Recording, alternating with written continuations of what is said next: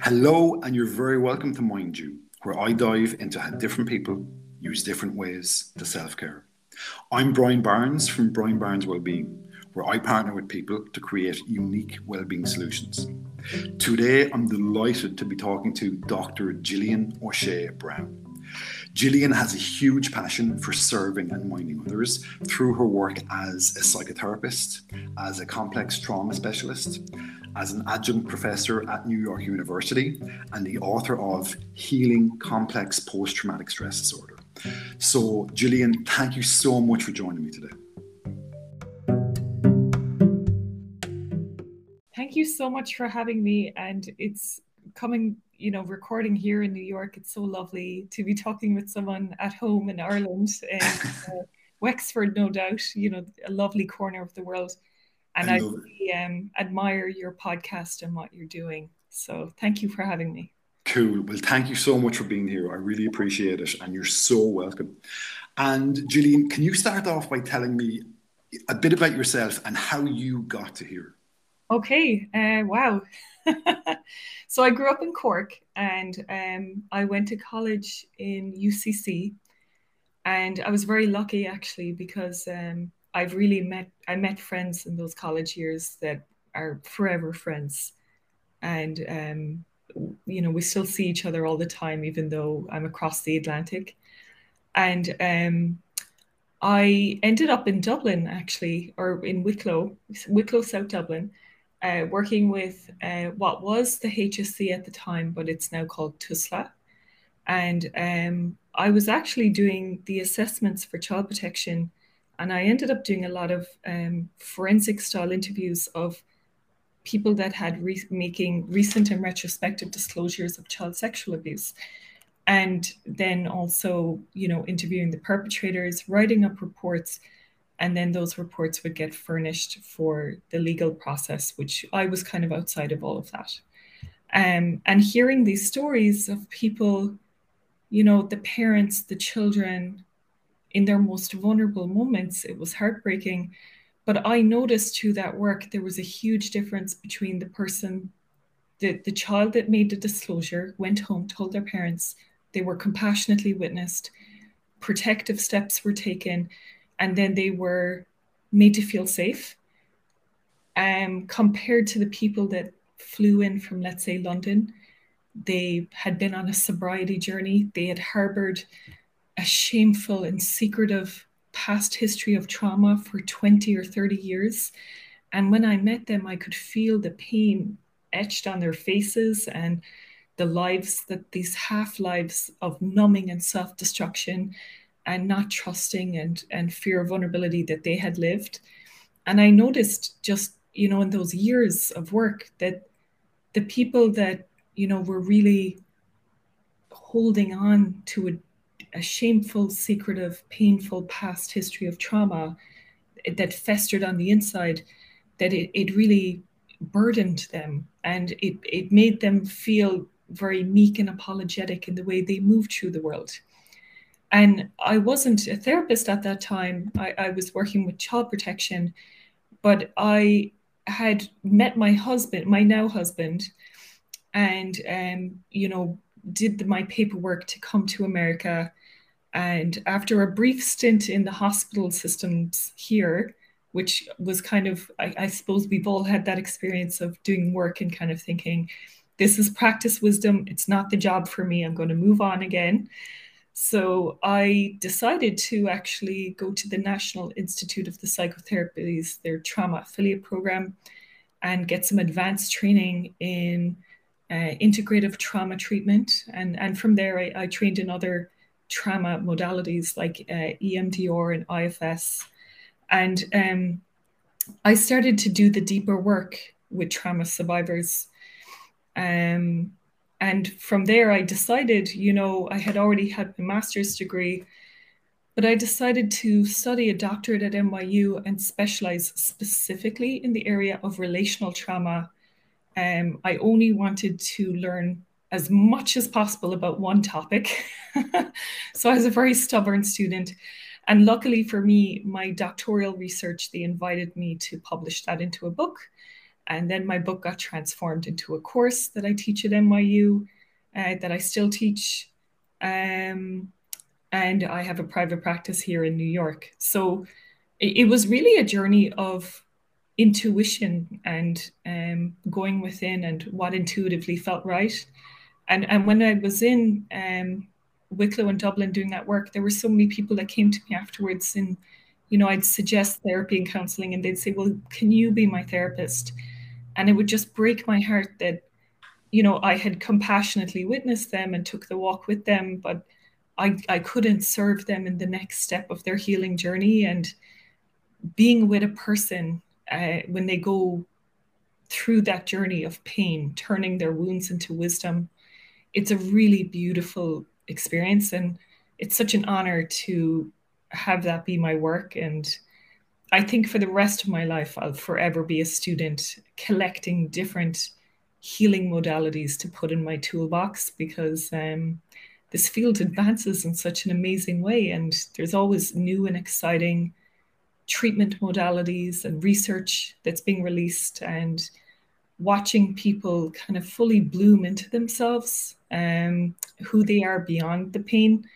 Um, I'm sure you can resonate with this through your work, but it's just a really powerful experience. Wow, what a journey. What a journey, Gillian. And wow, thank you for sharing that with me. And diving deeper into, you know, day to day, you know how you mind others as you said you know your work you know as as a therapist as a complex trauma specialist cptsd you know how do you again it's it's complex and that's the whole nature of this is, is that it's, it's a complex kind of topic but how do you explain you know, what is cptsd and you know where it comes from yeah so um well you know at this point a lot of people come to me because they know it's my speciality. So they kind of come in knowing a little bit. But how I like to describe it is that it is the um, it's the death by a thousand cuts. And complex PTSD is multiple clustered prolonged events, often of an interpersonal nature, which means it happens in the context of relationships. Whereas PTSD we associate with uh, a single incident trauma. Complex PTSD is more layered and nuanced. And to be honest, it's kind of insidious and hidden. Mm. And people with complex trauma, you know, these are often relationships in childhood that made them feel like they were walking on eggshells. They can be chronically fearful and hypervigilant. And um, they can have a lot of triggers and reactions in relations in, in the context of relationships. Mm. And if you're chronically on edge and fearful, that changes your physiology and your emotional landscape. Like if you think about it, the classic experience or the classic example that's given is that if you're in the woods and you're having a picnic and you've just eaten a big sandwich and then a bear comes out, all of your energy is going to go into immediate fight or flight hypervigilance. You're going to you're going to not fight the bear. You're probably going to freeze or you might run. But your immune system will get suppressed, your digestive tract gets um, gets interrupted, you're hyper oriented towards safety and getting away. And if if that bear isn't just intruding upon your picnic, if that bear lives with you, if that bear is your parent or your partner or your lover, it no longer is adaptive to live in a place of fight or flight or freeze. What happens is you become very disassociative. And I like to call disassociation the protective fog. And when you're living in a disassociative way, there's often a loss of memories. There's a lot of time gaps. Um, things are foggy and hazy. Um, you feel st- disconnected from others, disconnected from your body. Um, and there can be a lot of avoidance of interpersonal relationships and closeness. But but the painful thing about growing up in an environment where there's a lot of dysfunctional uh, behaviors and communication deviance and manipulation tactics and physical and emotional abuse or any of the above is that you develop a negative self story. The story you tell yourself about yourself is that in some way you're bad or wrong or deserving of that abuse. And, and children have a propensity to take ownership over things that are not their fault Yeah. So a lot of survivors of complex trauma, you know, they don't feel safe in their bodies, they don't feel safe in relationships, they have a negative view of themselves. And the definition of trauma, in my opinion, is when your past intrudes upon your present. So that past history of relationships is interrupting and interfering with the life that you want to lead or or how you would live your life if you weren't so fearful, if you weren't so on edge, hyper vigilant, untrusting. And there's a lot of shame involved, isn't there? Because I know, oh, as as you said, there a child will internalize. Let's say, you know, like if there's you know, if there's uh, an incident in childhood, or if there a child feels that they're not being loved, they're rejected, uh, they're they internalize that and blame themselves. You're you're completely right, Brian. You know, um, when it comes to shame, um, what I really like to tell clients about, because I, I, like to tell them stories because it'll embed into their mind uh, and they'll remember it. Because we are we are social beings and we are storytellers. And Fairbairn was a Scottish uh, psychiatrist, and he researched children that were being abused and neglected. And all of these children would blame themselves. Some of them were blatantly being physically abused or emotionally neglected with even physical markings. And they all said the same story you know, if I was a good kid or if I was better at this, then this wouldn't happen. And he started to research, you know, why why are they all so accountable and why are they blaming themselves? And because this was 1940s Scotland, you know, there was obviously a very religious lens. So he came up with the theory, the moral defense against bad objects, which you've probably heard of in your work. And, basically, what this is, is that when you're a child, you've so little control over the world, and you can't really say, this person is very toxic. I'm going to take a break from them. I'm going to take some space. The bullies in the schoolyard and the antagonists at home are to be tolerated with little to no choice or discernment around space or boundaries. And then, you know, because they want to have some control over their lives, children will make up a narrative of it's my fault. They'll take ownership because if no one else is accountable, they will be accountable. And this creates an illusion or a fallacy that they live in a just and fair family system and they have some semblance of control over the abuse. And that over ownership over years leads to toxic shame. Yeah. Um, and then, you know, it's it's not that you leave that family system and, you know, you change your emotional map. It tends to go with you into relationships, into romance into even the workplace. Uh, and that shame can make you very pathologically accommodating, yeah. uh, overly overly accountable, uh, sub- people pleasing, people pleasing, submissive. Um, so that's that's kind of the roots of it, and it's amazing that it's almost 100 years ago that theory is 80 years old but it, it just really fits you know when you talk about toxic shame and complex trauma Wow. And Gillian, I'm a hypnotherapist and I love that you use stories because that really does kind of get across to people like, you know, it's the best way to kind of explain something. And like I haven't, I've had an image the last few years when I talk about this. It's like, you know, like let's say, you know, that kind of those incidents and, you know, like those kind of faulty messages when you're a kid, like it's the ultimate kind of stone in your shoe Oh, or, or, you know if you, mm. if you ever see these movies with it and someone has a kick me sign on their back? Yeah. You know, if you don't know, if you if you don't kind of know that you have a kick me sign on your back, if if you don't, you yeah. know, associate the pain in your foot with a, that pebble in your shoe that was put in, you know, in, in childhood, you're going to keep walking and you're going to have a very sore foot. and you won't know what it's like to move through the world without the stone in your shoe, without yes. the sign in your back, because you it builds expectation, a level of expectancy. And you know, we repeat rather than remember. We're very comfortable with the familiar.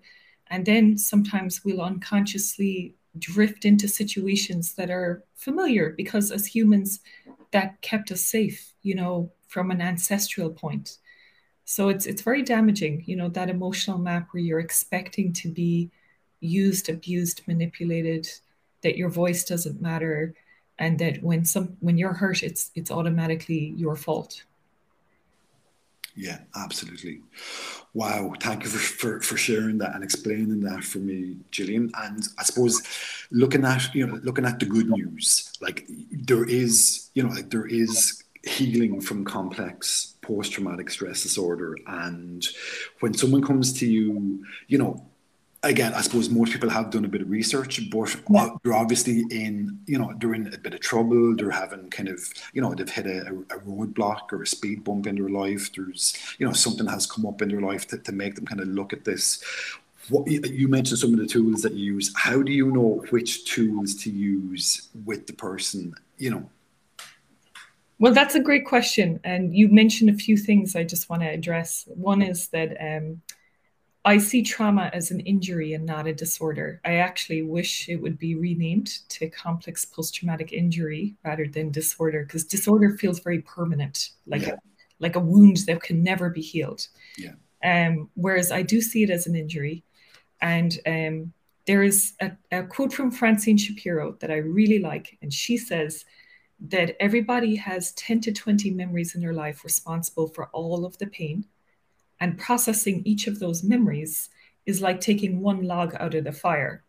So when I meet someone first and they tell me their story about their life, and it's kind of like watching a movie, you know, they reveal their version of events to you through their eyes. And, you know, sometimes there's what's called dramatic irony, where they know more than you know more than them, but you're not saying anything. Other times they know more than you, but they're withholding information. But you're nearly always compassionately witnessing them and championing them from a place of unconditional positive regard. Mm. And what I listen to very closely in the first session or two, well, well, throughout, I, I don't stop listening for it, is the negative self concept, which is just a fancy term for the I am beliefs. And you're going to hear this reoccurring theme over and over again. It could be I'm not lovable, I'm not worthy, I'm powerless, I'm not safe, I'm not in control, it's all my fault, I'm a bad person.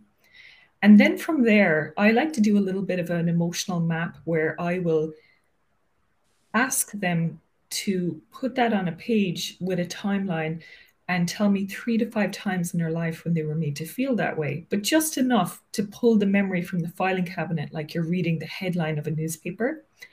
And then that string of memories becomes our targets.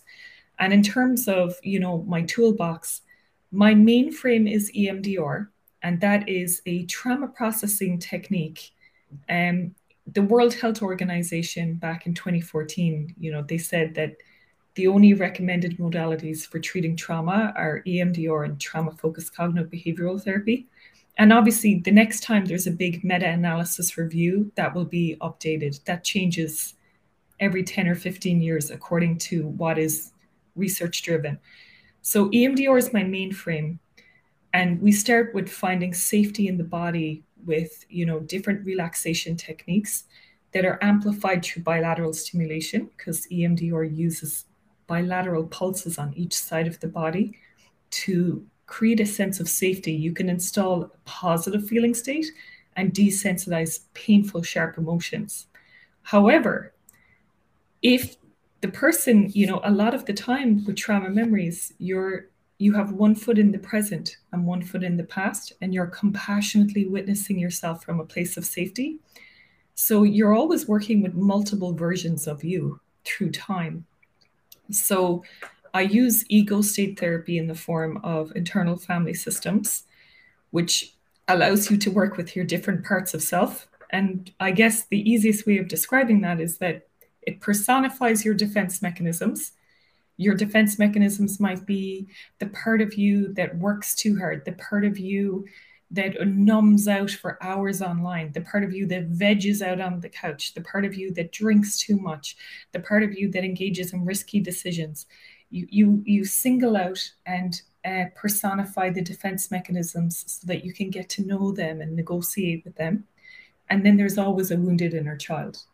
And then I also integrate um, somatic techniques because sometimes the trauma is unsayable and it's hard to say it out loud and the body feels the pain we don't allow ourselves to express. So a lot of people come in with a lot of somatization and body based symptoms.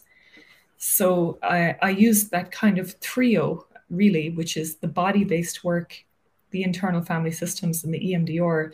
And I personalize my blend according to each client because everyone's experience of trauma is different. You know, trauma is behind clues. And it's our job to explore those clues and really get to know, put the pieces together and everybody's healing journey is unique. And I yeah. like to offer a lot of choice where we're co-creating sessions because in the concept of synergy, how you do one thing is how you do all things. And I know that they will take that self advocacy and that ability to choose and that self awareness with them outside of the therapy room. So if they do that with me, then they'll start doing that at home and then they'll start doing that in friendships and in work and in the world and that would make me very happy and I, I love when i see that happening Absolutely, I love that. I love that. And Gillian, again, having a look at that, and I, I, told you earlier on, I've been on my own journey, and I know you talk about people kind of going on a journey of self exploration. Mm-hmm. Now, it, it's it's it's the most difficult, one of the most difficult things you can do, and I know that from experience and again, everyone's journey is different, but like, what, what are some of the main benefits? You, you touched on it there about relationships and friendships, but you know, like doing this work because it's so difficult and so many people gaslight themselves and they're unwilling to kind of, you know, let's say talk about their childhood and, you know, because they're loyal to caregivers and they, don't want to blame and there's lots of guilt and shame. But what are the kind of some of the benefits from going through this really hard kind of journey and coming out the other side? That's actually a fantastic question. Um, and it's it's great for a few reasons. You know, if you think about Freud's pleasure pain principle, we are all hardwired to go towards pleasure and away from pain. And most people kind of, I was actually sitting on a plane and a person was asking me, What do you do for a living? And I said, I'm a therapist. And and then they say, what kind of, you know, what's your speciality? And I said, trauma. they immediately kind of clammed up and that was the end of the conversation. and I think what they were thinking was, you know, why, why would you spend your whole life going into the painful uh, events of the past? Like, why would you, you know, dedicate your life to that? And, you know, the why, why do this? That's, that's a great question so the first thing is that the unexamined history is doomed to repetition and mm-hmm. we repeat rather than remember. So if there is a pattern replaying in your life, or there's the bite that fits the wound and the same old pain is getting pressed upon time and time again, then that's a really good invitation to go within and begin your self study and to figure out where did you learn that from now, the second thing would be is that internally, you know, that internal critic or those internal defense mechanisms, we adapt to survive. You know, survival through adaptation will often prime us to, to undertake defense mechanisms. And I like to think of defense mechanisms like inflammation. In the moment when the body is inflamed, it promotes blood flow, it decreases the risk of infection, and it's promoting healing. But we all know that chronic inflammation in the body causes a whole host of issues. Mm-hmm. And defense mechanisms are the same. They were very sophisticated and adaptive in the moment. Mm-hmm. If you learned to walk on eggshells, suppress your emotions, and be very silent and submissive in a volatile, unpredictable household, that's what you needed to do to navigate safety at that time in your life. Yeah. But then, if you graduate from that household into the world with the same defense mechanisms, what protected you and shielded you can start to go against you. So, um, you know, in terms of the second point, one being that the unexamined history is doomed to repetition. Two is who are you really beyond your fears, beyond your defense mechanisms, beyond these learned behaviors? Who is the real you? And the third one is the post traumatic growth. That people that go through trauma, in my experience, are some of the most feeling, loving, emotionally intelligent, resilient people that have a higher capacity for resonance and attunement. And you begin to really fall in love with all of the different parts of yourself, of your story and your journey. And the, the secrecy and the shame, when you kind of shine a light in that and let another person in, it takes away the potency and the power of it and you become unburdened and you become more yourself Wow, I love that. I love that. And Gillian, you use breath work as well. Could, could, you tell us a bit more about the breath work that you? Yeah, so I'm actually um, a yoga teacher. Um, it was a training I did because I was very interested in the theory behind yoga. I obviously I love to do yoga myself, but I realized, you know, from doing that training, I, I did it. I was already a therapist, and I I did it really for the joy of it. But I, it made me notice more about people's breathing patterns, and um, in terms of you know whether they needed more energy or they needed more grounding or they were just trying to feel embodied it's a lovely tool to teach a client that's in their back pocket and they can take with them anywhere they go. And because I'm in New York, you know, I'll often teach someone a strategy and then I'll say the ultimate test is that if things are kicking off in the subway and if you can practice this breath work independently, then you are mastering your ability to go within. So we we kind of make a little bit of a game of it, you know, in that regard. Um, but breathing tells you so much about a person's um, ability to be with themselves. And we also always have this somatic resonance. We, as human beings, we sync up with the people around us.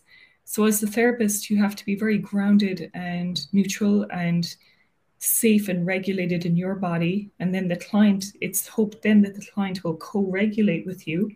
And if they're living in a very stressful environment, and you know there's a lot of people that are very aggravated when they start to regulate themselves first you know within uh, then they start to see more clearly you know this is the baseline mm-hmm. this is a person that's dysregulated.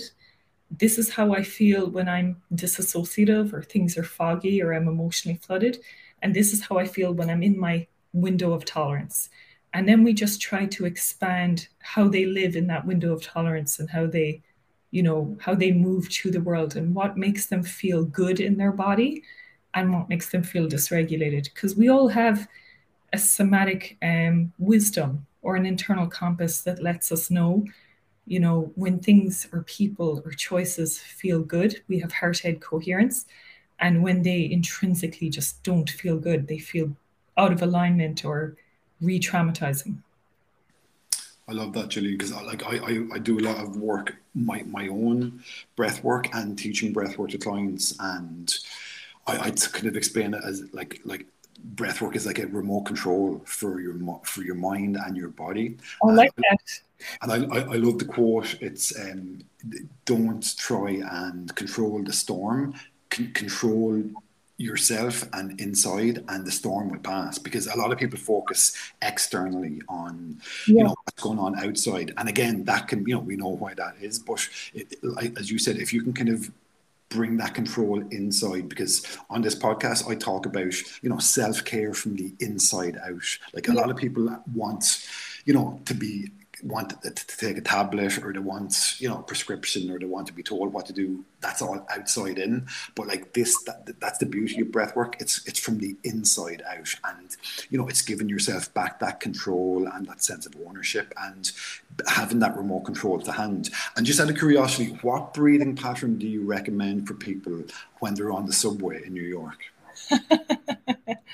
Well first off i just want to say i really like that analogy of um, don't try to control the storm you know go within and control your own breathing because most people that have complex you know relational trauma um, they are collateral damage in somebody else's hurricane you know in somebody else's uh, tornado ripping through their life and yeah.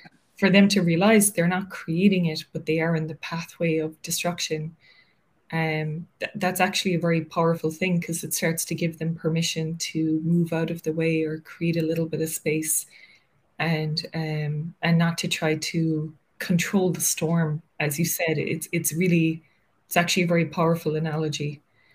And um, in terms of the different breathwork techniques i do with my clients um, i always teach them that there's a synchronicity between your breathing and your heartbeat and if you want to slow down your heartbeat, you can do so by slowing down your breathing. So I incorporate that into the beginning stages of EMDR. It's called the RDI, it's Resource Development Installation. And it's basically, you wouldn't go mountain biking without knowing where the brakes are. So before going into any trauma memories, um, a person has positively installed the feeling state of an imagined place of comfort, a container for the unwanted, intrusive images and thoughts that come in, you know, via flashbacks or night terrors, and, and then also the felt sense of safety. And it's it's very unique to a person's situation, and they all have very different, um, you know, symptom presentations and body compositions, and yeah. you notice by kind of seeing a person, um, you know, and how they respond, how they tell their story, how they change their bodies when they talk about particular people and events. You can really see, you know, how the trauma impacted how they hold themselves in their body and how they breathe and how how oriented they feel to the present and the the um, the, the potent heavy painful emotions that accompany those memories and and then from there you know you start to look for what is the elixir to that wound you know what is what is the feeling state or what would they have needed in that time yeah i love that I love that. And Gillian, can you tell me what's your favorite part of what you do and why? My favorite part of what I do is when I see somebody recognize a pattern first and they're like, wow, this is actually very predictable. This has happened time and time again. This is the key pattern that has been governing my life.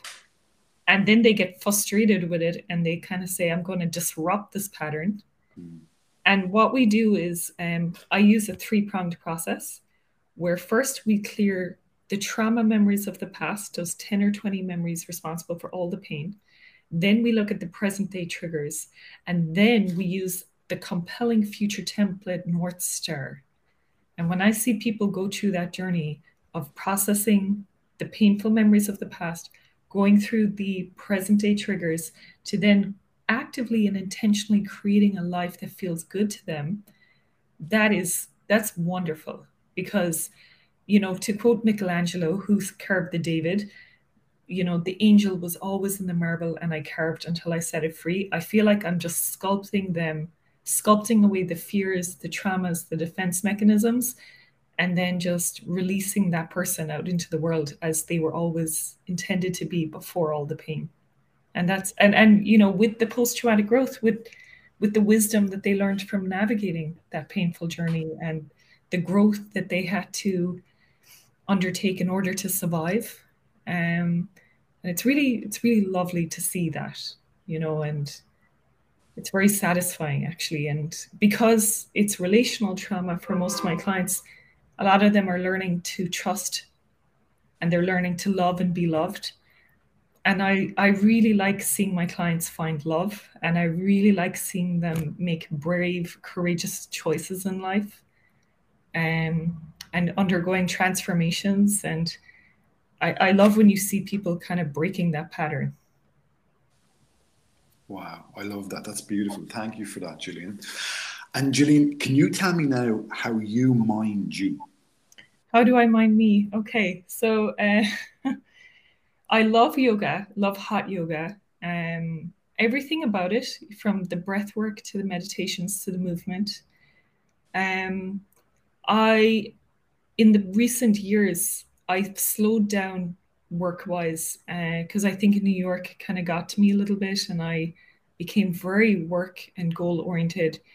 And I kind of realized, you know, the the best times in life, the joie de vivre that you remember are the times you spend with friends yeah. and loved ones.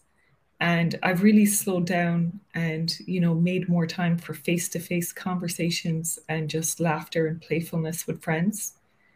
And I think novelty and adventure, it's always good to have something on your calendar, big or small, that is exciting, that you've never done before, that's new and interesting and sparks some curiosity. Um, so I guess those three things are big uh, on top of that, um, I'm obviously very into sleep hygiene as well. and, and, you know, because it is a third of your life. And I feel like getting a good night's sleep and your basic you know physiological needs met is super important, but um, relationships are just so important, and to choose with discernment. Um, and it, they are wonderfully, you know, they're a wonderful investment of your time um, and when you zoom out and you look at your life and you think about some of the best moments, it is always about the relationships. Yeah, absolutely. Absolutely. Well, thank you so much for sharing that with me, Gillian. And where can people find you? So I am on Instagram, TikTok, LinkedIn, and Facebook under the name uh, Dr. Gillian O'Shea Brown.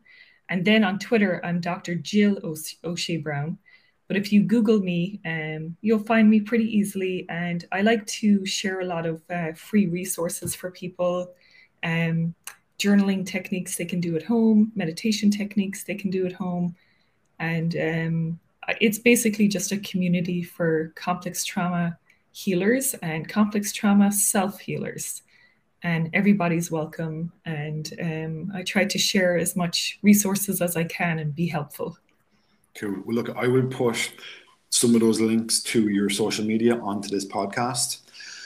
And Gillian, wow, thank you so much for being so kind and so generous and so honest with me today about you know your journey to to now, the, the, you know the amazing work that you do and how you mind you, and best of luck with everything that you do in the future.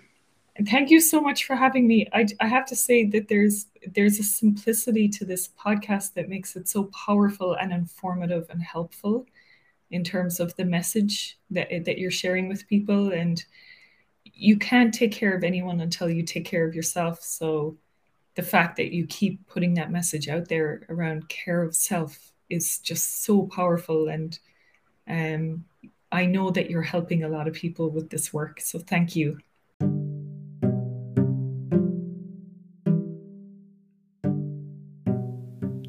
Thank you so much for listening to Mind You, and I hope you've learned about the benefits of holistic self care. Please like, subscribe, and follow Mind You podcast wherever you listen to it. And please share it so we can keep the ripple effect of holistic self care going out to the world. Find me and Mind You at brianbarneswellbeing.com. And remember to mind you.